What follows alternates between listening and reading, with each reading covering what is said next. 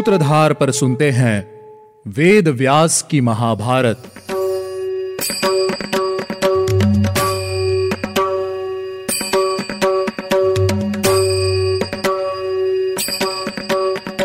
Hello listeners मुझे उम्मीद है कि आप लोग स्वस्थ और सुरक्षित होंगे।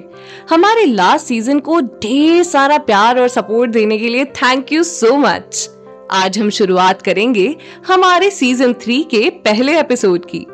इस सीज़न में भी मैं आपकी सूत्रधार मान्या शर्मा, आपको वेद व्यास जी की महाभारत सुनाऊँगी। तो चलिए शुरुआत करते हैं सूत्रधार प्रस्तुति वेद व्यास की महाभारत। आज के एपिसोड में हम शुरुआत करेंगे संभव पर्व के अंतर्गत 136वें अध्याय से और जानेंगे कि कर्ण ने रंगभूमि में प्रवेश करने के बाद आगे क्या किया? कथा को आगे बढ़ाने से पहले चलिए लेते हैं एक छोटा सा रिकैप पिछले एपिसोड में हमने सभी राजकुमारों के पराक्रम के बारे में जाना और अंत में अर्जुन को युद्ध की चुनौती देते हुए कैसे रंग भूमि में कर्ण का प्रवेश हुआ उस विषय में भी जाना। युद्ध शास्त्र का ज्ञान देते हुए दुर्योधन ने कर्ण को अंग देश का राजा नियुक्त कर दिया। इसी के साथ कर्ण और दुर्योधन में मैत्री हो गई। इस एपिसोड में हम उसी कहानी को थोड़ा और आगे बढ़ाएँगे। आज के भाग में हम जानेंगे कि भीम ने कर्ण का अपमान क्यों किया और कर्ण को अपनी ओर करने के लिए दुर्योधन ने क्या किया। कथा शुरू होती है हस्तिनापुर की रंग भूमि से, जहाँ हस्तिनापुर की प्रजा अपने राजकुमारों का युद्ध कौशल देखने आई थी। वहीं कर्ण ने अर्जुन को अपनी शक्ति प्रदर्शन करने का आवाहन दिया। जैसे ही कर्ण और अर्जुन युद्ध के लिए तैयार हो रहे थे, तभी लाठी के सहारे से चलते हुए, कांपते हुए पैरों से, अधिरथ वहाँ कर्ण को पुकारते हुए गिर गया। पसीने से लथपथ अधिरथ की चादर खिसककर नीचे गिर गई। अपने पिता की यह दशा देखकर कर्ण अपना धनुष त्याग कर सिंहासन से नीचे उतर आया। अभिषेक के जल से भीगे हुए शीश को उसने अधिरथ के चरणों में रखकर प्रणाम किया। अधिरथ ने कपड़े के एक छोर से अपने पैरों को छुपा लिया बेटा बेटा पुकारते हुए कर्ण को हृदय से लगा लिया। कर्ण का मस्तक अधिरथ के आंसुओं से दोबारा भीग गया। यह जानकर कि कर्ण सूत अधिरथ का पुत्र है भीम ने कहा अरे ओ सूत पुत्र तू तो अर्जुन के हाथों से मरने योग्य भी नहीं है। तुझे तो शीघ्र ही चाबुक हाथ में लेना चाहिए क्योंकि यही तेरे कुल के अनुरूप है। कर्ण का और अपमान करते हुए भीम ने कहा नराधम। यहाँ नराधम का अर्थ है नीच व्यक्ति। नराधम जैसे यज्ञ में अग्नि के समीप रखे हुए पुरुणाश को कुछ नहीं खा पाता, उसी प्रकार तू भी अंग देश का राज्य भोगने योग्य नहीं है। भीम की अपमानजनक बातें सुनकर कर्ण क्रोध में होठ भीजता और सूर्य देव की ओर देखता। कर्ण का पक्ष लेते हुए दुर्योधन कुपित होकर हाथी की तरह अपने स्थान से उछलकर बाहर निकल आया। बाहर आकर उसने भीम से कहा ब्रकोदर तुम्हें ऐसी बातें नहीं करनी चाहिए। क्षत्रिय में बल की ही प्रधानता है। इस प्रकार तुम्हें कर्ण के क्षत्रिय न होने पर भी उससे युद्ध करना चाहिए है। दुर्योधन ने अपनी बात को सिद्ध करने के लिए उदाहरण देते हुए कहा, दानवों का संहार करने वाले वज्र महर्षि ददीची की उत्पत्ति भी हड्डियों से हुई थी। न जाने कितने ही ब्राह्मणों की उत्पत्ति क्षत्रियों से हुई है। और तुम सब भाइयों की उत्पत्ति कैसे हुई है, ये भी मैं अच्छी तरह जानता हूँ। तुम ही बताओ, क्या कोई हिरण अपने गर्भ से बाघ को जन्म दे सकता है? कर्ण भी समस्त क्षत्रिय गुणों से संपन्न है। अपने बाहुबल के अनुसार तो कर्ण अंग देश का ही नहीं, बल्कि पूरी पृथ्वी का राजा बनने योग्य है। दुर्योधन की बातें सुनकर वहाँ उपस्थित लोगों में युद्ध की संभावना बढ़ने लगी। और इसी के साथ सूर्यास्त भी हो गया था। तब दुर्योधन मशाल से रोशनी कराकर कर्ण का हाथ पकड़कर उसे रंग भूमि से बाहर ले गया। सभी गुरुजन, पांडव, नगरवासी अपने घर को लौट गए।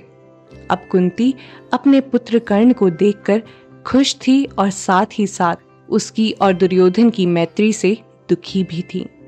दुर्योधन अब निश्चिंत था क्योंकि उसके अनुसार उसे अर्जुन को परास्त करने के लिए एक वीर और पराक्रमी मित्र मिल गया था।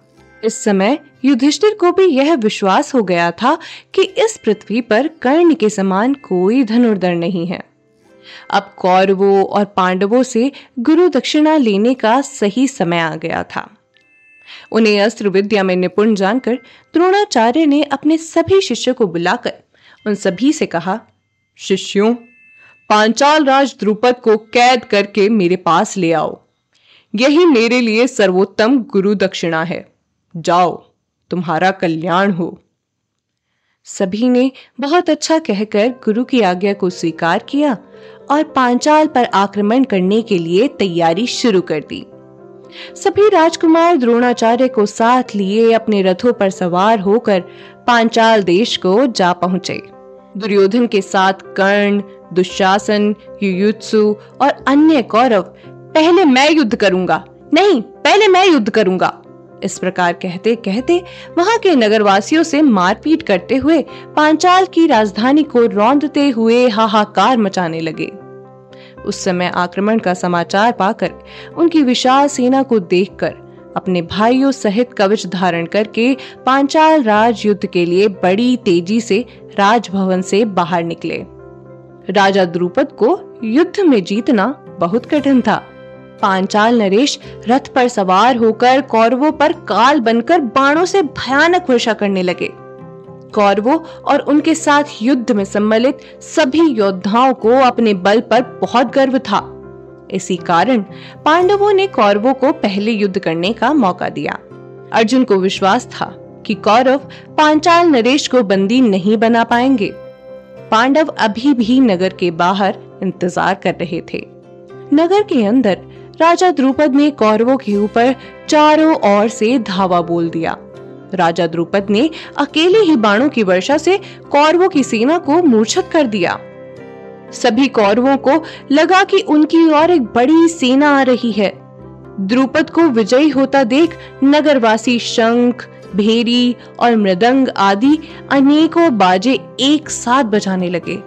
ये सब देखकर सुनकर दुर्योधन और सभी कौरव क्रोध में आकर बाणों की वर्षा करने लगे। लेकिन कौरवों के बाणों से घायल होने के बाद भी पांचाल नरेश कौरवों की पूरी सेना पर भारी पड़ने लगे। अब मैं आपको युद्ध भूमि में हो रहे युद्ध के बारे में और विस्तार से बताऊँगी। दुशासन को दस विकर्ण को बीस, शकुनी को बेहद तीखे तीस मर्म भेदी बाण मारकर घायल कर दिया गया।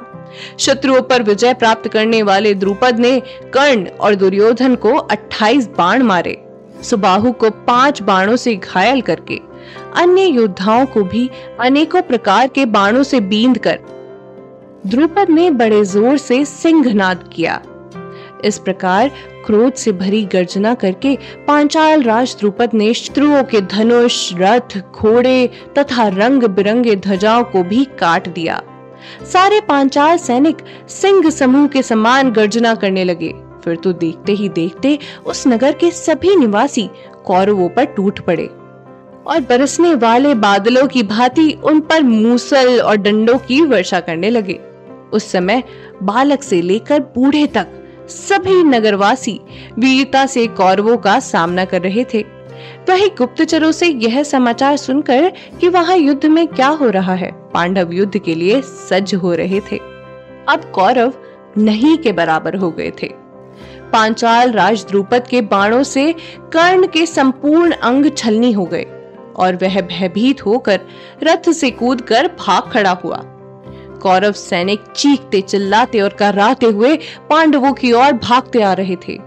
पांडव पीड़ित सैनिकों की आवाज़ सुनते ही आचार्य द्रोण को प्रणाम करके अपने रथों पर जा बैठे और तेज़ी से वहाँ से चल दिए। अर्जुन ने पांडु नंदन युधिष्ठिर को यह कहकर रोक दिया कि आप युद्ध न कीजिए। उस समय अर्जुन ने माद्री कुमार नकुल और सहदेव को अपने रथ पर पहियों का रक्षक बनाया। और भीमसेन गदा हाथ में लेकर सेना के आगे आगे चल रहे थे। सभी पांडव बड़े वेग से बढ़ रहे थे। भीम यमराज के समान पांचाल की सेना पर टूट पड़े। भीम युद्ध में तो कुशल थे ही, बाहुबल में भी उनका कोई सामना नहीं था। देखते ही देखते पांचाल की विशाल सेना का संहार होना शुरू हो गया। भीम ने अपनी गदा से सभी को घायल करते हुए युद्ध भूमि को रक्त से नहला दिया। सभी लोग भीम से डरकर भागने लगे। भीम उन सभी का पीछा करते और उनकी ओर दौड़ने लगते। उसी समय पांडु नंदन अर्जुन ने द्रुपद पर बाणों की वर्षा करनी शुरू कर दी। युद्ध में अब पांचाल नरेश द्रुपद का पक्ष कमज़ोर होने लगा था। पांचाल की सेना का संहार करते हुए अर्जुन अग्नि के समान प्रतीत हो रहे थे, जिसमें पांचाल की सेना आहुति बनकर भस्म हो रही थी। अर्जुन के बाणों से घायल हुए द्रुपद और सभी सैनिकों ने अर्जुन पर बाणों की वर्षा करके उसे सब और से ढक दिया। लेकिन अब आगे क्या होगा? क्या पांडु नंदन अर्जुन इस युद्ध में विजयी होकर अपने गुरु को गुरु दक्षिणा दे पाएँगे? इस युद्ध में विजयी कौन होगा, ये जानना बहुत रोचक होगा। और ये जानने के लिए आपको लौटना होगा हमारे अगले एपिसोड में। उम्मीद है आपको हमारा यह एपिसोड पसंद आया होगा। अगर आप इस एपिसोड से रिलेटेड कोई भी सवाल पूछना चाहते हैं तो हमारे social media platform Twitter, Facebook, Instagram पर हमसे संपर्क कर सकते हैं। हमारा सोशल मीडिया हैंडल है माय सूत्रधार। साथ ही साथ, ऐसी ही अनेक रोचक पौराणिक कथाओं के वीडियो देखने के लिए आप डाउनलोड कर सकते हैं हमारी सूत्रधार ऐप। हमारी ऐप एंड्रॉइड और आईओएस दोनों यूज़र्स के लिए उपलब्ध है। यहाँ आपको हर एक कहानी, सुंदर चित्रण और सटीक फैक्ट्स के साथ मिलेगी। इसके अलावा आप श्री राम कथा मिनी टेल्स पॉडकास्ट हिंदी और इंग्लिश नल दमयंती प्रेम कथा, हिंदी, इंग्लिश, तथा ऐसी ही अनेक कहानियाँ अपने मन पसंद ऑडियो प्लेटफॉर्म पर सुन सकते हैं। लिंक आपको डिस्क्रिप्शन में मिल जाएगा। मैं आपकी सूत्रधार मान्या शर्मा, मिलूँगी आपसे अगले एपिसोड में। याद रखिएगा, हम हर सोमवार और शुक्रवार आपसे मिलते रहेंगे।